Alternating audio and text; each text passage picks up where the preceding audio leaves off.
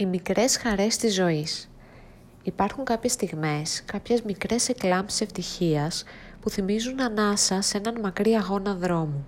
Είναι εκείνες οι στιγμές που νιώθεις ελεύθερος, χαρούμενος και αίτητος, σαν να σε διαπερνάει ο χώρος και ο χρόνος, σαν να είσαι αιώνιος και να εωρείσαι πάνω από όλους και από όλα. Είναι αυτές οι μικρές χαρές της ζωής, αυτές οι τόσο μικρές μα τόσο μεγάλες, οι τόσο ασήμαντες μα τόσο σημαντικές είναι οι χαρές που είναι η ίδια η ζωή. Είναι τα απογεύματα τις πρώτες μέρες της Άνοιξης, όταν φεύγεις από το γραφείο και ο δρόμος είναι λουσμένος στο φως, ο ουρανός καταγάλανος και το παράθυρο κατεβασμένο για να μπαίνει δροσερός αέρας.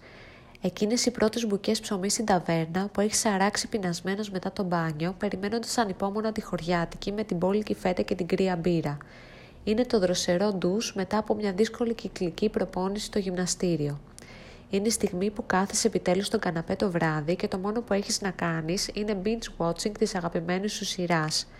Είναι η μοναδική μυρωδιά του βοτήρου καθώς κάνει τα πρώτα popcorn στην κατσαρόλα.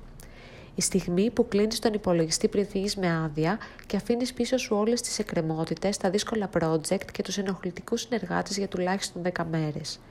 Είναι η ώρα που πέφτεις για ύπνο την Παρασκευή το βράδυ και απενεργοποιείς το ξυπνητήρι και το χουζούρεμα το Σάββατο το πρωί είναι τα απογεύματα της Παρασκευής, όταν φεύγεις από τη δουλειά και πηγαίνεις προς την παραλία, με τη μουσική να παίζει δυνατά και την προοπτική ενός Σαββατοκύριακου δίπλα στη θάλασσα να κάνει την καρδιά σου να πεταρίζει και το μυαλό σου να ταξιδεύει.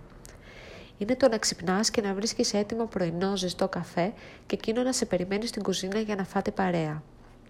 Είναι το λεπτό που μπαίνετε στο πλοίο με την παρέα σου και ξεκινάτε επίσημα τις καλοκαιρινές σας διακοπές. Είναι οι πρώτες μπουκές από εκείνο το δύσκολο φαγητό που μαγείρεψες για πρώτη φορά και επιβεβαίωση ότι τα κατάφερες και ότι τίποτα ίσως να μην είναι ακατόρθωτο τελικά. Είναι η μυρωδιά από το γιασεμί στο θερινό σινεμά που αναμειγνύεται με τα σουβλάκια που ετοιμάζει διπλανή ψισταριά και το λιωμένο τσένταρ στα νάτσο του διπλανού. Είναι η αγκαλιά μετά από μια δύσκολη μέρα. Αυτά τα δύο χέρια στα οποία μπορείς να αφαιθείς χωρίς ενδιασμούς και ενστάσεις.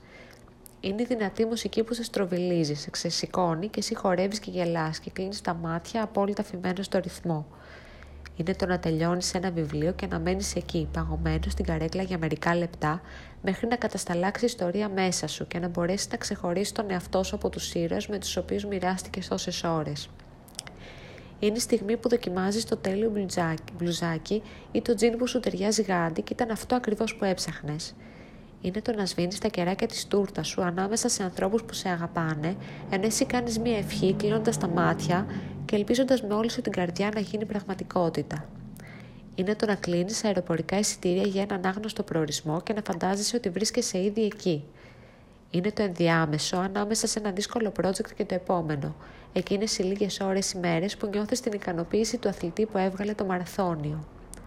Είναι εκείνη η σπάνια στιγμή εκείνα τα δευτερόλεπτα που νιώθεις γεμάτος, πλήρης, χωρίς να σου λείπει τίποτα και κανένας. Που είσαι τόσο καλά ώστε να λες και να το εννοείς. Που δεν χρειάζεσαι τίποτα ακόμα ή τίποτα διαφορετικό.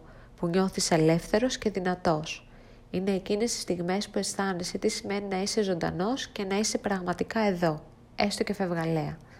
Αυτές οι χαρές οι μικρές, οι μεγάλες.